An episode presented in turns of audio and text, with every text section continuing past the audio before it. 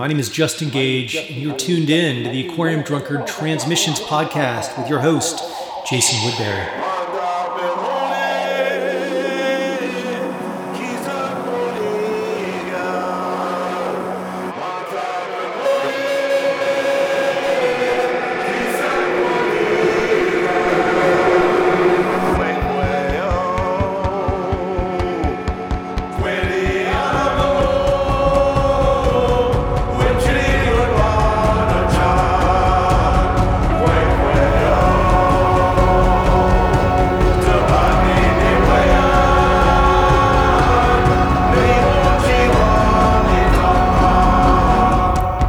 Welcome to another episode of Aquarium Drunkard Transmissions. This week on the show, Daryl Black Eagle Jameson and guitarist Yonatan Gat, who join us to discuss their collaborative album as Medicine Singers.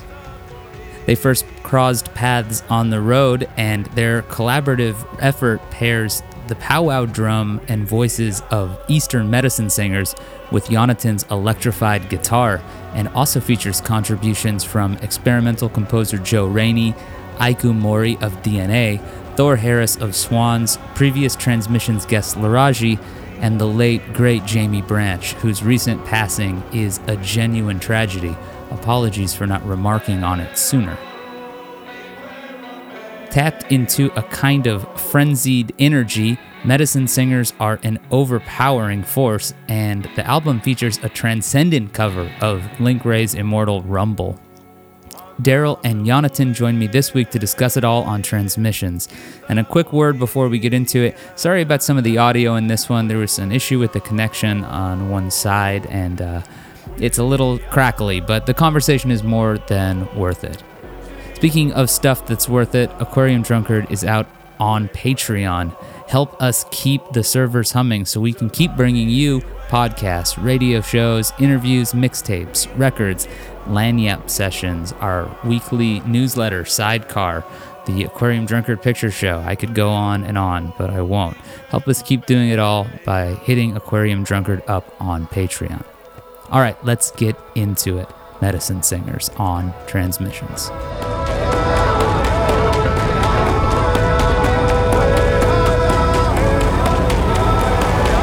Thank you both for taking the time to do it. It's a huge, it's a huge honor. I really enjoy the record, and it's been wild listening to it. Um, how do you feel now that it's uh, now that it's all been created? When you listen back, how do you feel about this record, the both of you? I, lo- I love it. I mean, I, mean, I, I think that uh, there's a lot of great dynamic energy in it and everything, and uh, you know, the blend is you know is perfect. I think you know. It's almost it's almost magical, you know. Yeah, yeah, yeah. I agree. For me, it's kind of hard to believe that it's out because we've been working on it for so long. It just ended up, I don't know. It ended up becoming a really ambitious project with a lot of musicians from all over the world. You know, we have musicians from Brazil and from Canada and from the United States, singers, and yeah, it's just like. It's been such a kind of crazy thing to bring together. It's kind of funny to think that it's out and people can just listen to it. It's great. It feels very liberating. This is one of those one of those records where, you know, a lot of times I get records in my inbox and people will send me stuff and they'll say, you should check this out. It doesn't sound like anything else. And, you know, you hear that however many times you hear that and you think, yeah, sure, everybody thinks their record doesn't sound like anybody else's record. But in the case of this Medicine Ring- Singers record, I don't know, it doesn't sound like any other record I've ever heard. That's gotta that's gotta feel cool.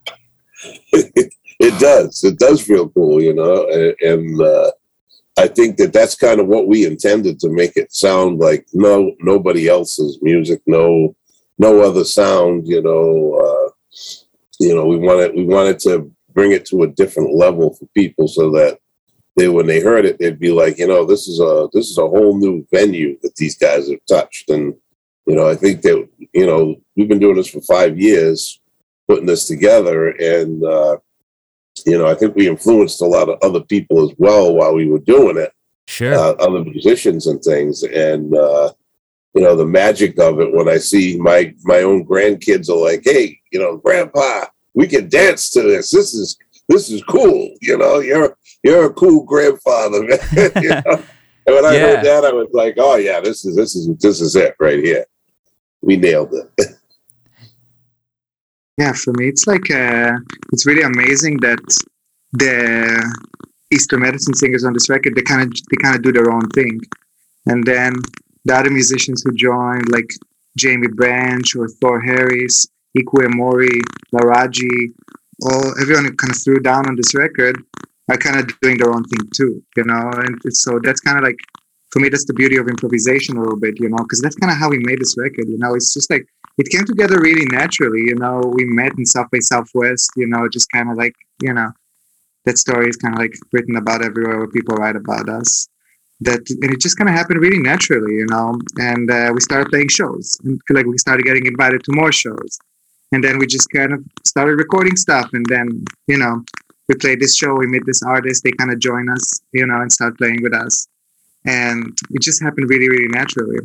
And I think that's really cool because nobody kind of had to make any compromises, you know. Maybe that's why it took a little bit of a long time to kind of figure out this uh, way of working or something like that, because we're just, everybody were trying to just be really sensitive and kind of stay out of each other's way and have fun, you know, like not, and uh, n- n- nobody kind of like, it doesn't feel like it's, the, de- the decisions on this record are like one person's decisions. It feels like a collective, yeah. you know, and the fact that uh, Eastern Medicine Singers are playing their traditional powwow music and with the drum and everything, and we kind of like maintained that kind of like live thing. That was a little bit of the challenge. We had to come up with like some studio tricks to kind of like get that done.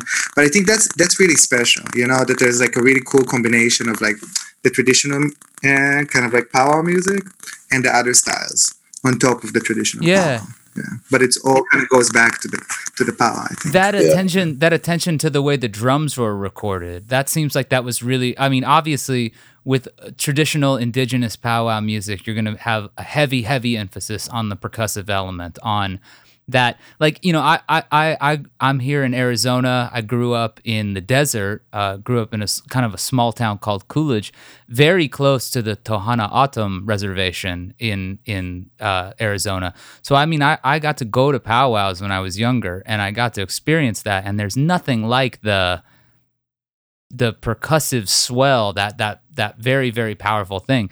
When we're talking about music that is experimental, uh, borrows from rock and jazz and electronic, the way this record does, it's interesting that. You know, you kind of, it, it almost feels like the drums are the foregrounding instrument, you know, which is not what you always hear on a record.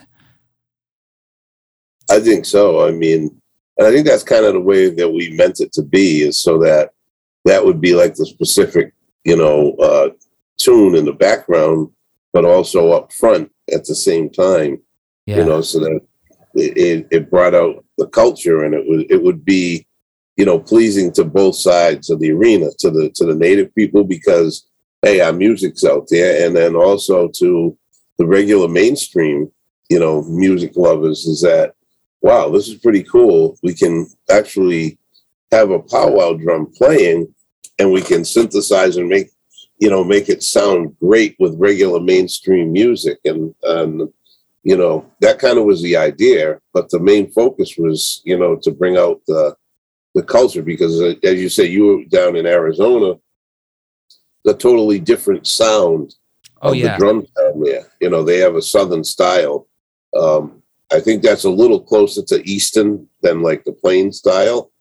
Um, so that was a big thing, is we wanted to let people know that the Eastern culture still exists. There's still people out there doing it, and there's still the language being, you know, uh, transcribed, spoken, and made into songs.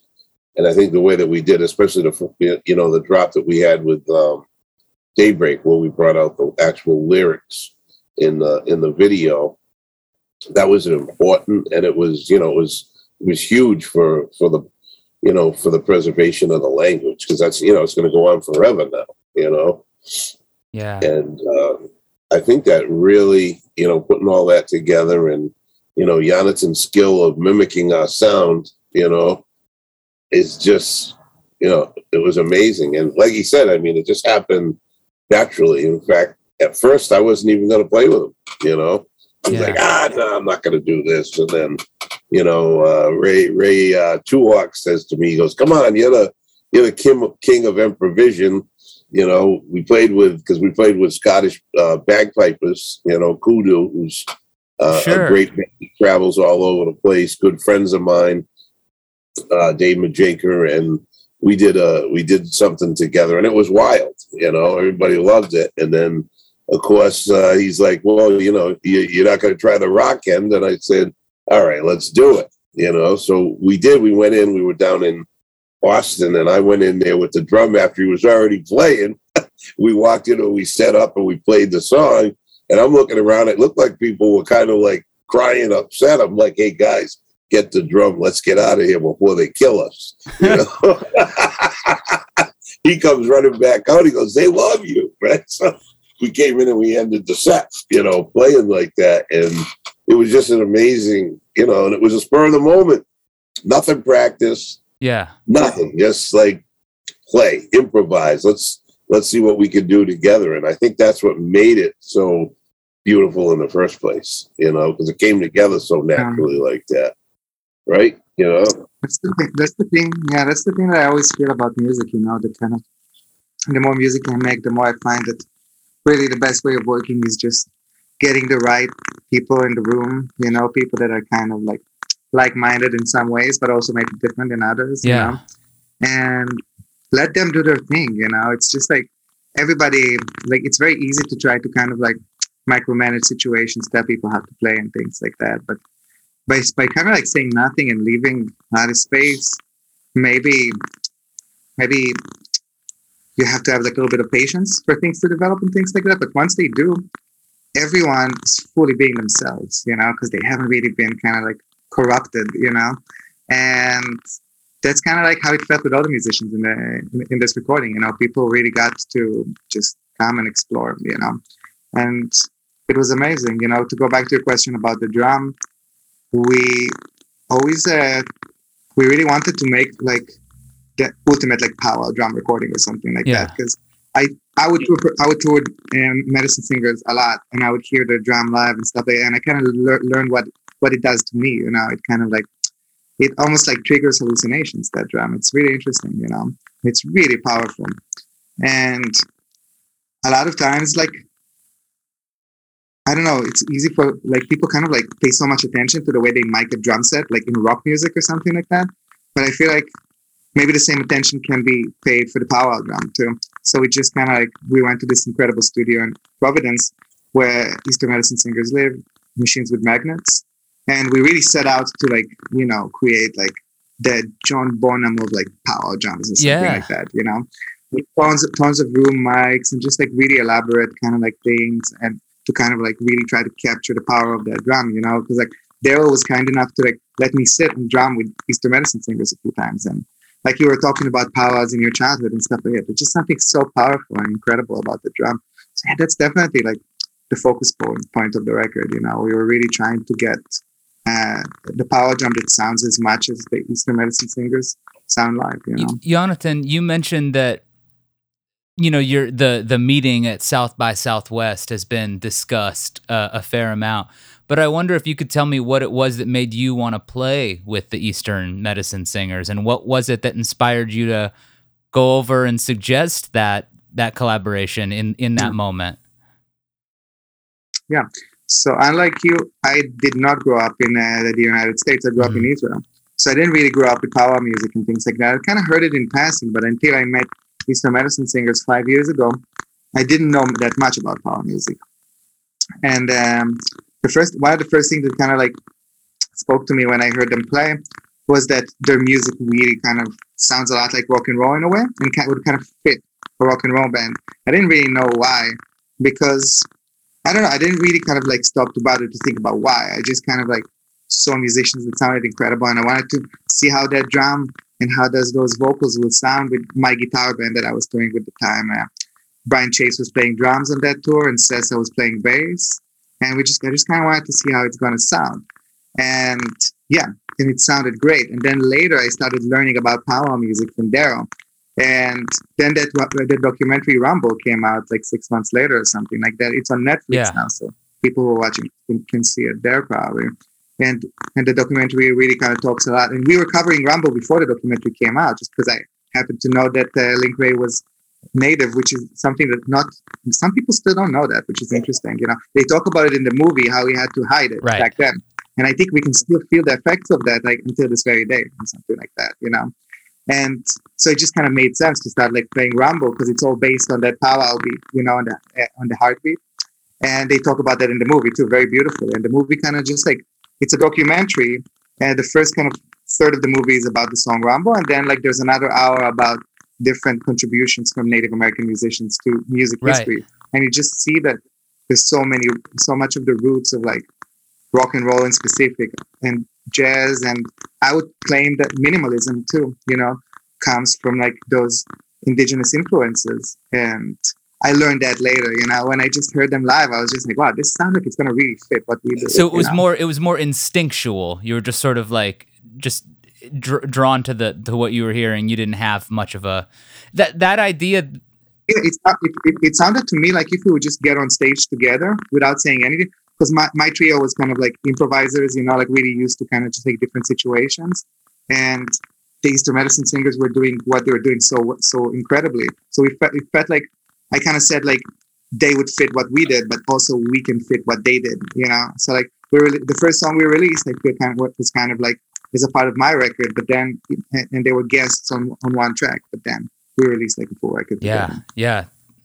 And that was more kind of like how we can fit onto their music. So and kind of respect it and give it, give it the space to just be, because it's it's so amazing without us already. I love that you didn't have to tell people what to do, and that in fact what you were trying to do in the studio was encourage everybody to do their own their own thing. I think about like the incredible trumpet work by Jamie Branch, you know, Laraji, who has been on this show in the past. Uh, Laraji is a one-of-a-kind individual. I've never spoken with anybody quite on his wavelength, you know, so it's like that you're able to to bring all these things in. I mean, I think that there's been a lot of, when people have talked about the album and when we're conceptualizing it, there's a lot of, I think, attention paid to that idea of like, you know, modern influence and indigenous influence or traditional sound.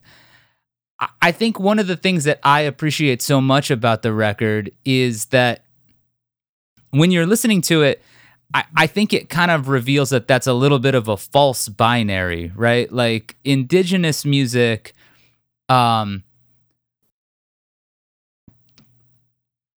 it the first people who played indigenous music weren't sitting around saying, we're going to come up with indigenous music now. They were doing the same thing that people who make, you know, electronic records do right now, which is we're just going to make... And experimenting and pushing forward. Exactly, yeah. Right? So it's like...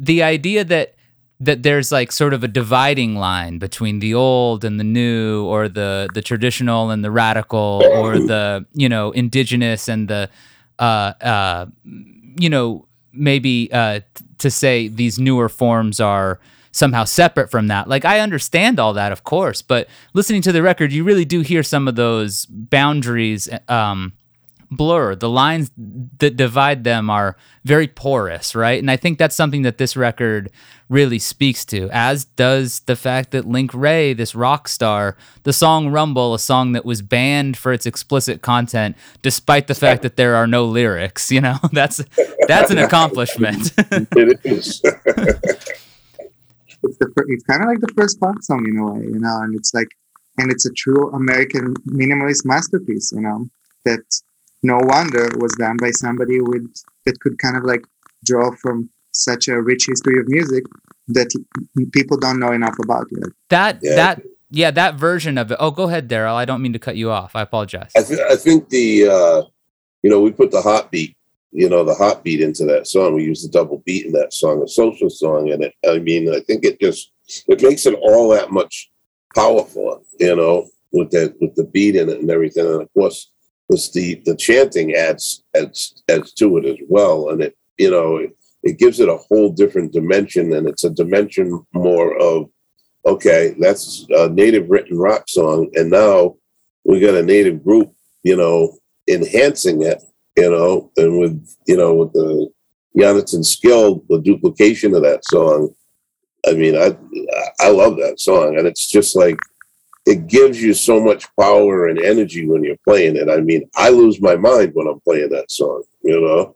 Yeah. Because I can, I can feel it, you know? Yeah. And I can feel what he was trying to get across, but also now I'm, I'm feeling it with the drum, you know? So it's like, you know, we're brothers, we're brothers, you know, tribal people from other nations, but, you know, we all know the pain of what our people went through. So I think that's what Rumble really was about, is it was the pain of what he had to go through. And, you know, he's fighting back, you know, it's a rumble. We, we, you know, we're not standing down. We're still here.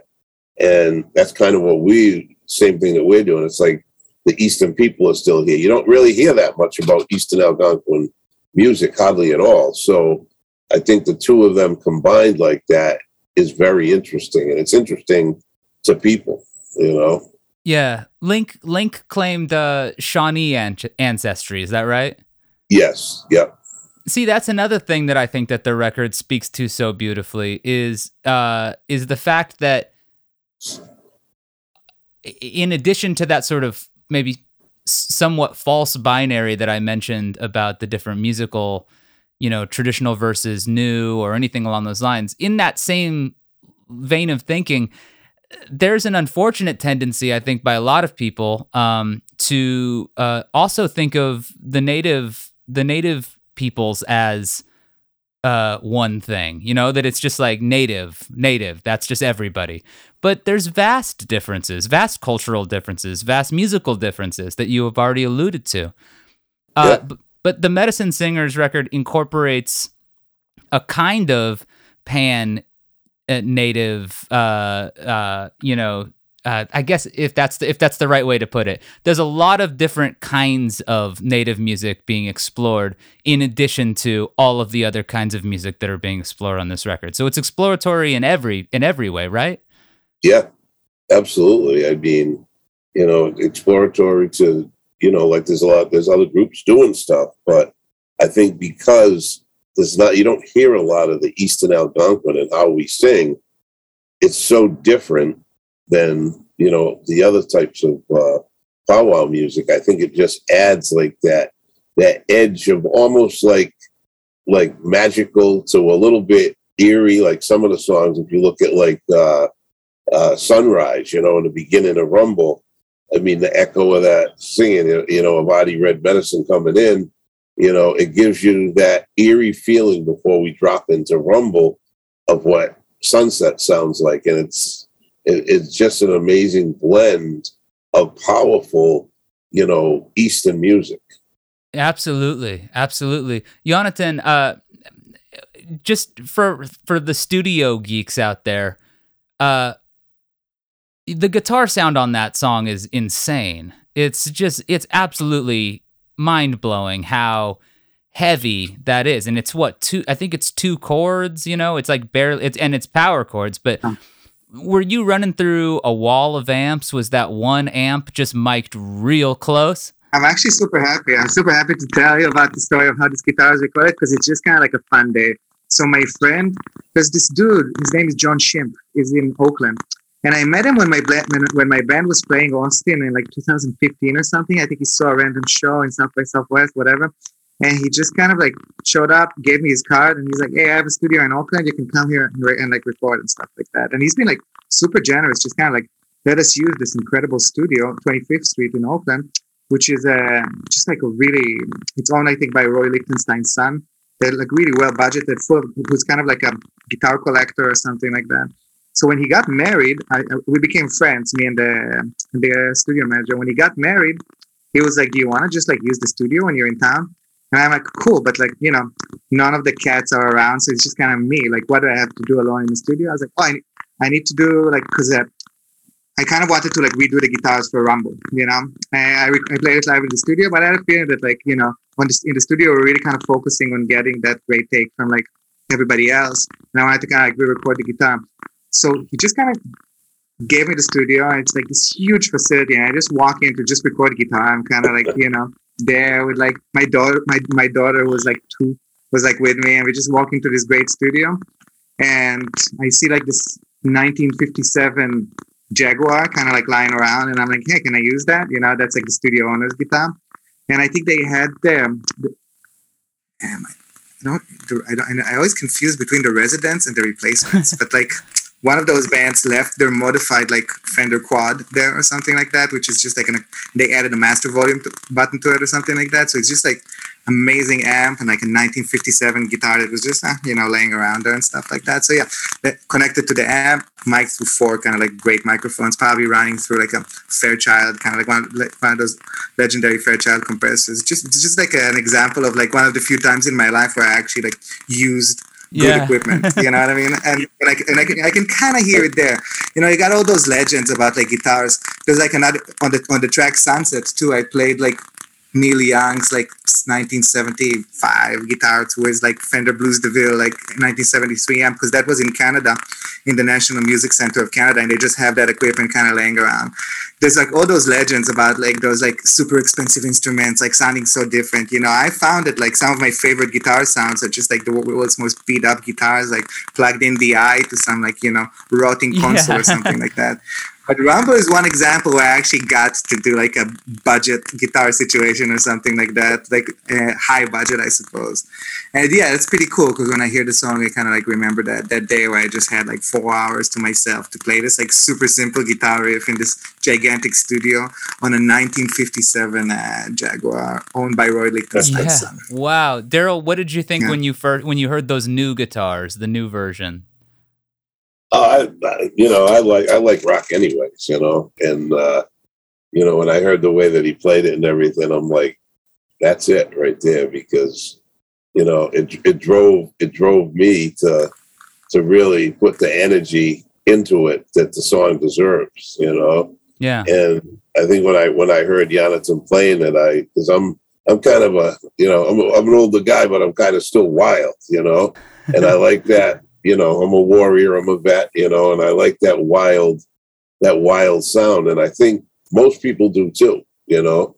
And uh, I, I remember when we did the first show in Providence together in two thousand nineteen, and uh, a couple of my friends that were there that were musicians, and I asked them, I go, how did, how did you like that song, Rumble? And, and one of the musicians says, you know, he goes, that song, it just creates a frenzy. It makes you go wild, crazy. People are jumping up and down and, and dancing and everything. And I'm like, you know, we had dancers out there too as well from different nations. I had a Mohegan guy. I had a guy from out west. I had my son, and they were all dancing to Rumble out there. And it was just such a, you know, it was a powerful show. You know, it wasn't a huge show. It was magical. We probably had about seven thousand people there, you know. And mind-blowing. Uh, yeah, it was just, it was intense, you know.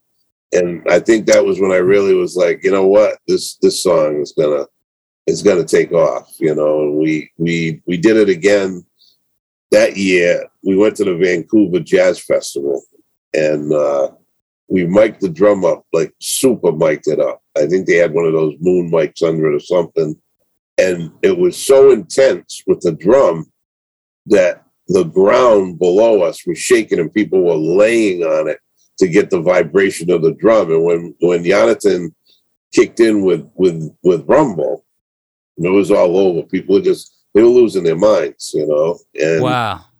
I think that's, I that's what I really liked, you know?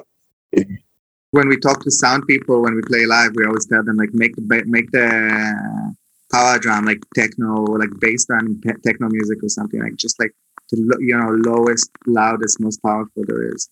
And if we're kind of talking about studio trickery, don't get the wrong impression by me kind of over cheating and overdubbing my guitar on Rumble. I like, for me, a lot of what kind of makes this record like uh, speak to me is the fact that it's it's not like a fully electronic record. If sure, you know, call it that. It's like you're hearing people playing live, you know. And I think, but then there's like a lot of electronics too. For me, it's kind of like it's a, it's a kind of like it exists in that kind of hybrid zone where you can't even say if it's electronic or acoustic. And like like, like what you're, you're saying about traditional versus modern. And why even make those distinctions? You know, it kind of like goes from like just being completely ethereal and kind of like, yeah. you know, to just being like a, dr- a bunch of people playing drums. A lot of moments in this record, you will, all the musicians are just playing live. A lot of moments, like some moments are overdubbed, but one thing I kind of like that kind of occurred to me in the a lot during those sessions, and I give credit to Seth Manchester from Machines with Magnets, who's kind of like, you know, engineered like probably thousands of records at this point. One of them kind of smartest uh, and, and kind of best like drum engineers and rock engineers in the world probably. It was really kind of like encouraging me to focus on getting like the drums kind of like, you know, and the vocals and things like that. We used some tricks to get the vocals that uh, we can talk about, but um, and and so a lot of the other instruments, sometimes we would like maybe change an instrument or something like that, or like maybe I kind of like played a bunch of guitar, and then we're like, oh, the song doesn't really need that much guitar, you know, and I just, we just kind of mute it, and there's a bunch of synths instead or something like that, whatever. But uh, the most of the time in this record, I would say like ninety, ninety-five percent of the time in this record, you're hearing musicians playing, you're hearing human beings playing. It's not quantized. And if we take it to electronic producers later, then they would shift like the kind of the access of the song on top of what we're playing, not quantize what the musicians are playing. That's kind of like an important thing in production. Right. Like, like with Universalists, your your record from a few years back, I mean, I know there's a lot of sampling on that. That was sort of a, a lot of that kind of editing that you're talking about. But uh, it sounds to me like, especially with this project, keeping it rooted in live performance, live in the room kind of like feeling, that was really crucial to what you wanted to accomplish. What happens next when there are treatments and it is manipulated and sort of mutated? I, I, I don't think. Yeah, it sounds like that that that live spirit carries through, even even as things that. do become yeah. very interesting sounding and very spooky and yeah. because it, it's it's not it's not a machine, it's not a click, you know. It's still it has that like little human um, like deviation. You oh know yeah, what I mean?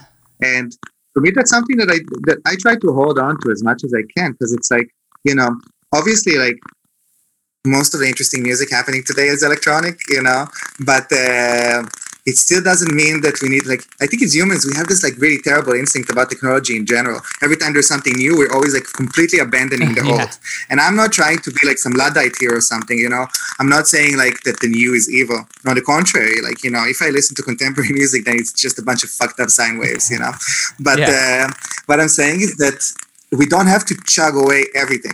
You know, we can kind of like, like we were saying earlier, there's, in a way, there's no difference between the old and the new. They're all kind of like existing at the same time, you know, creating this weird kind of like present moment in which we're improvising and reacting to each other, yeah. you know.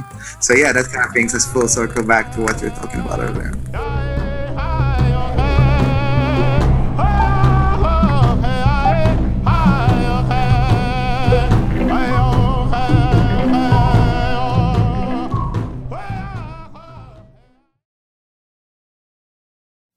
Putting your music up online is not always the easiest thing in the world to figure out, but DistroKid makes music distribution fun and easy with unlimited uploads, and as an artist, you keep one hundred percent of your royalties and earnings. A million plus artists rely on DistroKid to get their music into Spotify, Apple Music, YouTube, TikTok, Tidal, Instagram, all the major streaming services.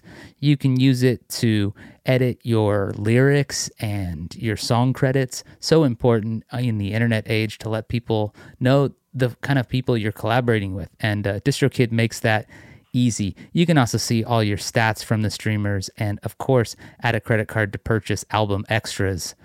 The DistroKid app is available now on iOS and Android. Go to the app or Play Store to download it.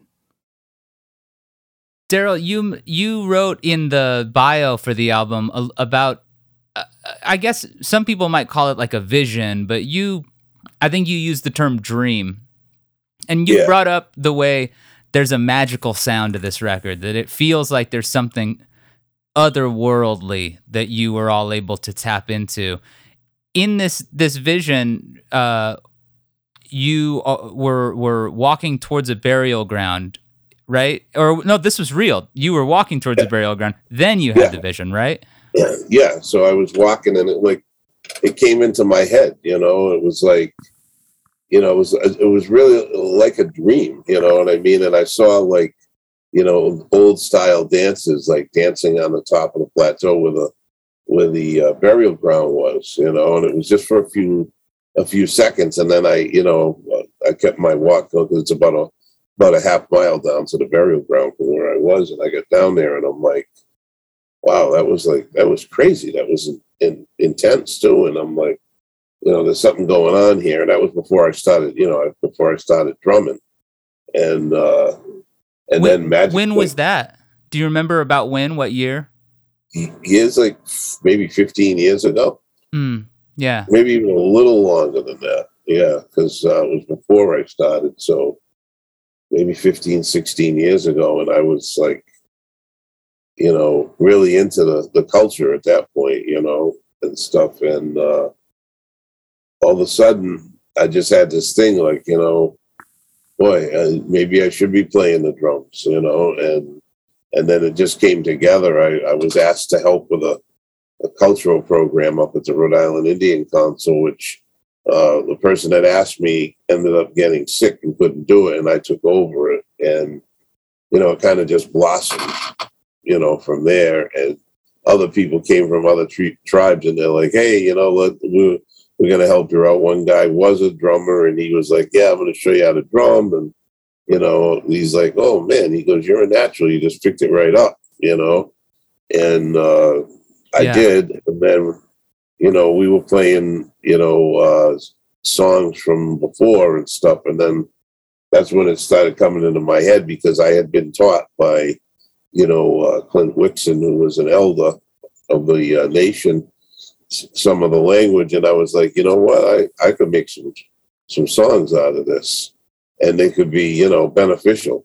And that's that's kind of what happened. I started, like, I'd be in the shower, and I'd be I'd hear the, the words, and I'm like, oh wow, that's that's cool. Let me put that into uh into a song, you know. And that's what I did. I remember the first song that I wrote. It was called Noka Brave. It was after some of my uh, ancestors on my grandfather's side, uh, the the, um, the Noka family. He married into the Noka family. He was a Fry, which is, you know, a traditional name down in the Narragansett Indian tribe. So I wrote this song called Noka Brave, and it had just a little bit of language in it, and um, you know, some chant and everything. And when we tried, we played it, you know, when we were out, and the people were like, "Hey, that's a cool song," you know.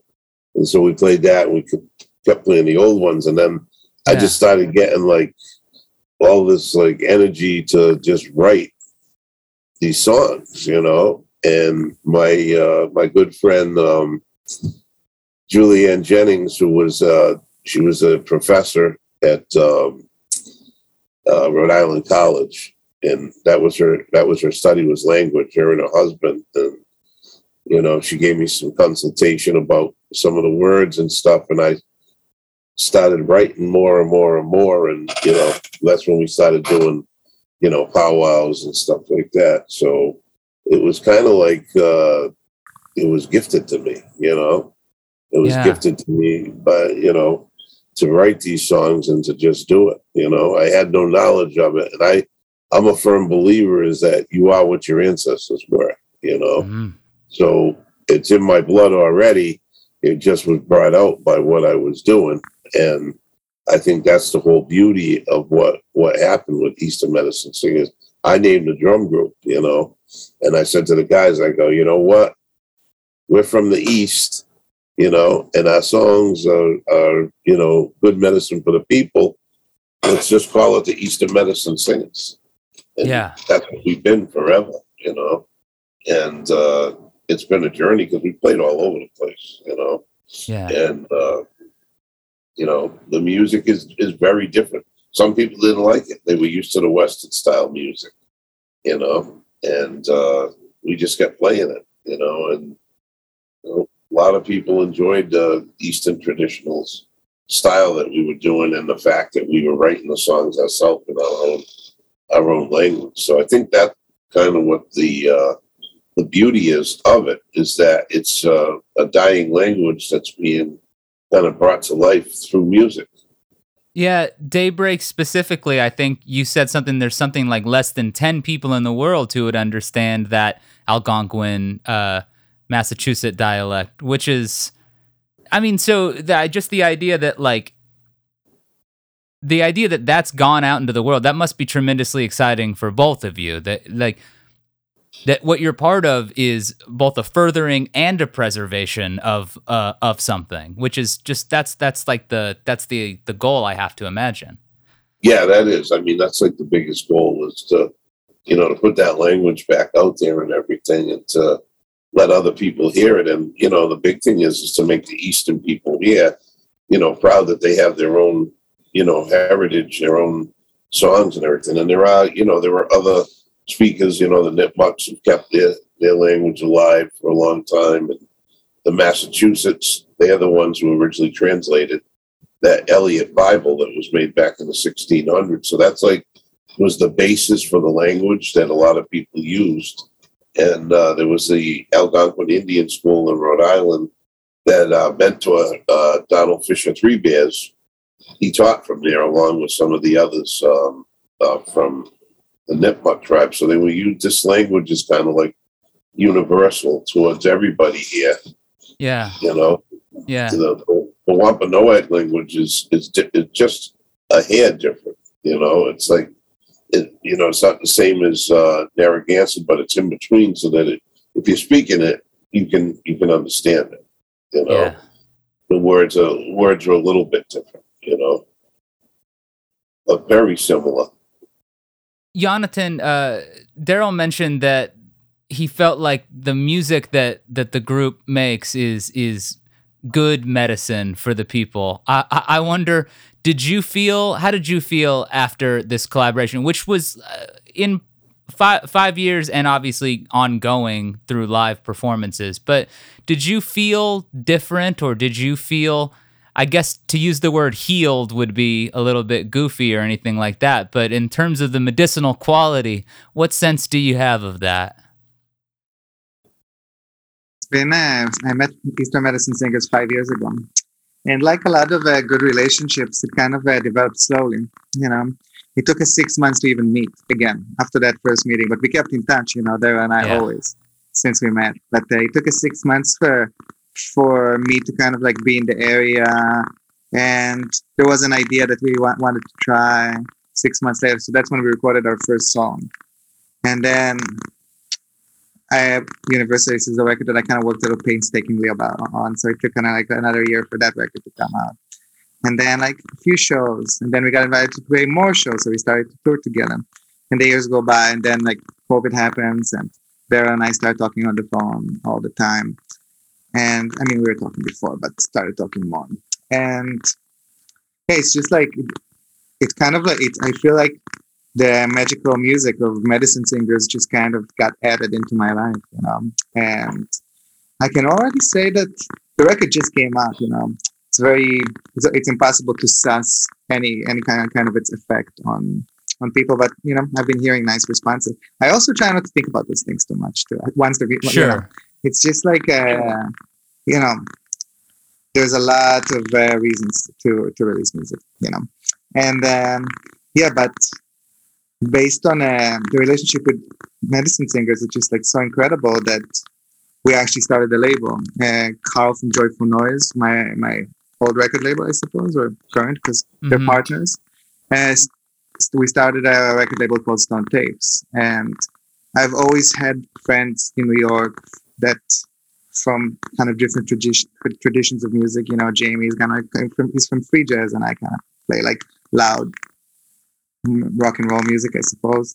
Um, and Hassan Ben Jaffa, for example, who's like the singer for Inognawa, him and I always jam together yeah. and stuff, you know, and we never, and we recorded over the years and stuff like that, but um, we started that, Carl, Carl and I, Carl from Joyful Noise and I started talking about like, what happens if it would be a label to explore those kind of collaborations, you know, and we talked a lot about like, what, what does it mean, you know, to kind of, um, to kind of go on that journey, you know. And yeah, what we found is that when you kind of create the right, the right situation from it, like a place of improvisation and kind of freedom and things like that, then those differences kind of blur, like we were, talk- we were talking about yeah. earlier. And now we're kind of like doing a whole label, kind of like dedicated to just those collaborations be- between traditions and, and a lot of other projects. You know, I mean, like, that's so, amazing. Um, that's already like one way that Medicine Singers really influenced my life and changed it. I mean, you've collaborated with people from all over the world, obviously. Uh, Os Mutantes comes to mind, uh, Tal National. You know, you've got these like different groups. It really does feel like um, loud electric guitar is a little bit of a universal language to some degree or another. Yeah.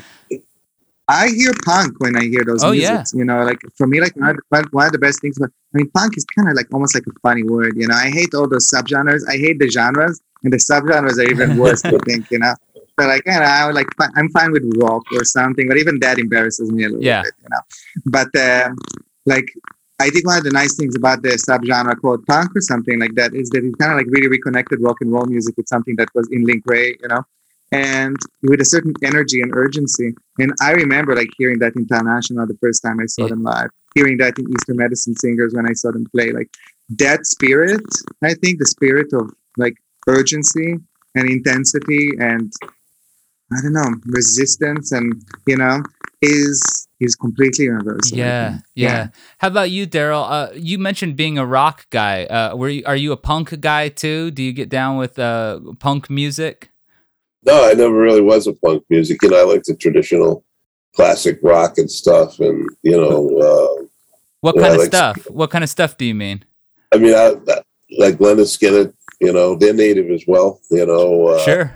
One of my favorite songs is Simple Man, because it kind of describes me, you know. I didn't know Skinner were native, by the way. Yeah, yeah. I didn't either, are. actually. Yeah, they definitely yeah. are, and they have that style, you know. There's a certain style that I like. I mean, uh, uh, there's a lot of other guys that, you know, going along that like Eric Clapton. And, you know, Eric Clapton learned his, you know, he learned his stuff from Muddy Waters and all those, all those really good hardcore blues players. And, yeah. you know, those guys, I kind of grew up with that music because my father was, my father and mother were music buffs. They loved all those and they took me to all the, the different concerts and stuff. And I, I can remember one time I went, uh, they had a concert in uh, Worcester, Massachusetts, and we lived outside there. My, my father goes, "You're going to love this guy." I go, "Who is it?" He goes, "His name's Luther Guitar Johnson." You know, and for some reason, my father knew him. I don't know how, and he took me over and introduced me to him, and I was just mortified. Wow, I'm shaking hands with Luther, you know? That's awesome. And then I, I saw him like maybe... So a long time after, because I had been in the military. I came home, I got married, and, and I told my wife, I go, "You know what? Luther's playing. Let's go see him. I know him." She thought I was crazy, you know? And so after all those years, I walked up to him and he remembered me. You know, because I was a little kid. I go, "Luther, do you remember?" I came up like, "Oh, man, how the how you doing, man?" You know what I mean? So it was like, you know, I, I always I always liked that that that style of music, you know. Uh, Yeah, you know, some of the other guys like Ted Nugent, Stranglehold, that type of, you know, that, that intense music. And he didn't even, he had hardly no vocals in it. But when it came out, you know, it was a powerful song. Uh, yeah, I'll, and, def- uh, I'll, I'll definitely say that I prefer Ted Nugent when he's not talking at all, actually. But as a guitarist, though, there's no denying some of those tunes for sure. Oh, yeah, he's he just... You know, he's he's fantastic, you know. I mean, he's crazy, he's funny. I mean, I, you know, to me, I, I, I like I like his style because my style is like simplicity like that, you know. Sure. Not a lot of nonsense, but I get right down to, to it, you know. And I think that's what a lot of these guys are. And I think, you know, to be honest with you, the best musicians are crazy. Oh, yeah. No, no, no, no doubt about There's that. No doubt about it. I mean, I, don't get me wrong. I'm crazy. Yeah, that, Yonatan will tell you that every day, you know. Chief, what's wrong with you? you know? I you, mean, we we uh, we did some stuff. We we were asked one time to play at a local Irish pub, you know. And uh, the guy who owned it, he was from out there, you know. And he told all his guests, he had a group from Ireland coming up. They were coming in. And here we all come in there in regalia.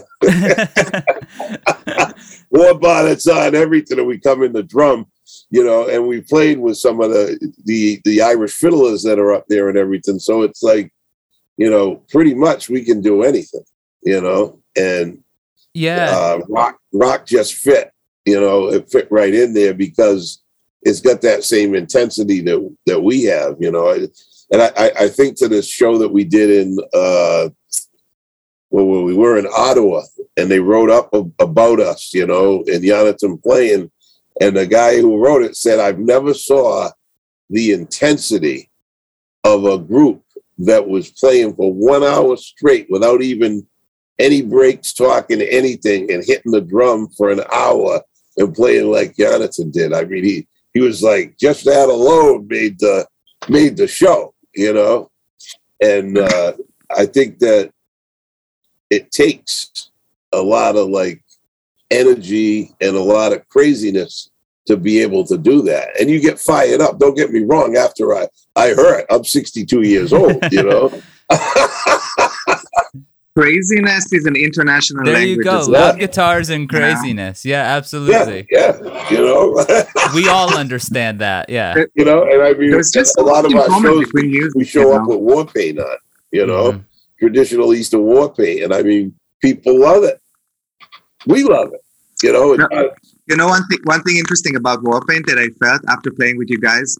And uh, once we played a festival, and I think we played like three shows in the same day or something like that. It was just intense.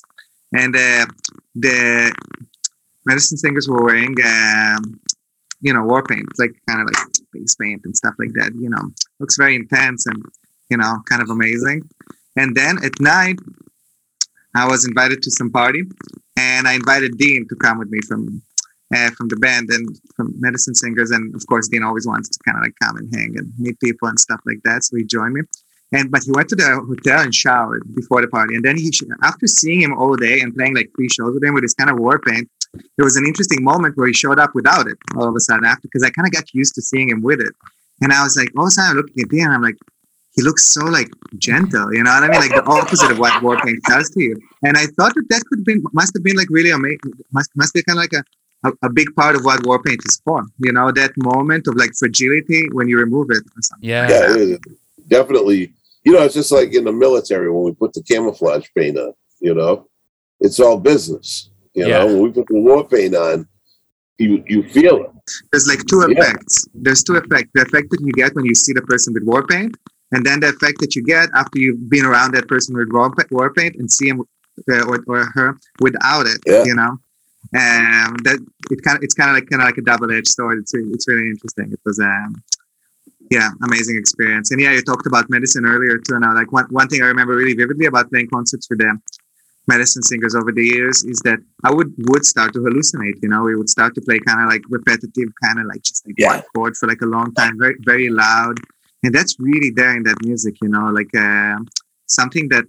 that makes you hallucinate, you know, like I don't, you know, I don't pretend to know that much about pop music. That's, that's more, that's more Daryl's department, but I can definitely say that to me, a part of medicine is this kind of like, especially like, for example, powwow is also kind of like the power drum is kind of loud and it kind of encapsulates the entire body almost. It's very physical. That's why we took su- such great pains to kind of document that physicality, yeah. you know? And uh, yeah, I can say personally that um, without necessarily any use of drugs or anything like that, I've had like very transformative, like hallucinatory experiences uh, participating in this. Oh. Yeah, and to me, maybe that's a little bit of what you mean when you say medicine. Yeah. Sometimes, you know, that's that's that's always what I think. But absolutely, you know, it's not really for me to say. No. Well, I want to thank both of you for taking the time to talk with me about this record. It's been a real blast getting the chance to speak with you. Thank you, us as well. Yeah, it's been great, man. Thank you so much. It's uh, we love this record, you know. Well, I do too, and I thank you both for taking your time, taking uh, time to speak with me about it. And we'll catch up again. And uh, good luck out there. Be safe, and thanks so much for for hanging out with us on Transmissions. I appreciate it.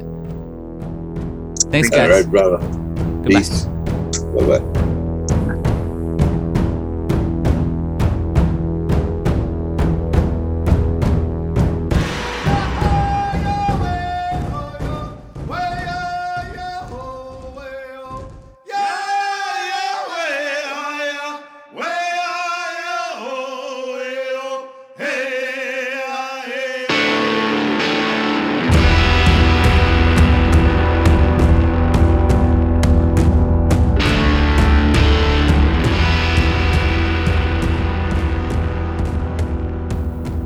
Thanks so much for joining us. As always, we appreciate your listen. You can support the podcast by checking out Aquarium Drunkard on Patreon.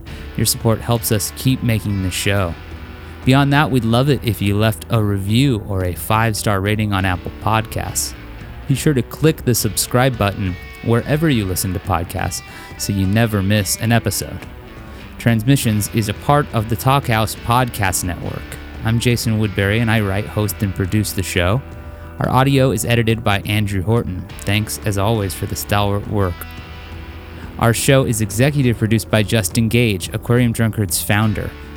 Don't miss his Aquarium Drunkard show every Wednesday night at seven p.m. P S T on Sirius X M U. All right, spread the word if you dig Transmissions. Next week on the show, author, labelhead, and musician Nabil Ayers. This transmission is concluded.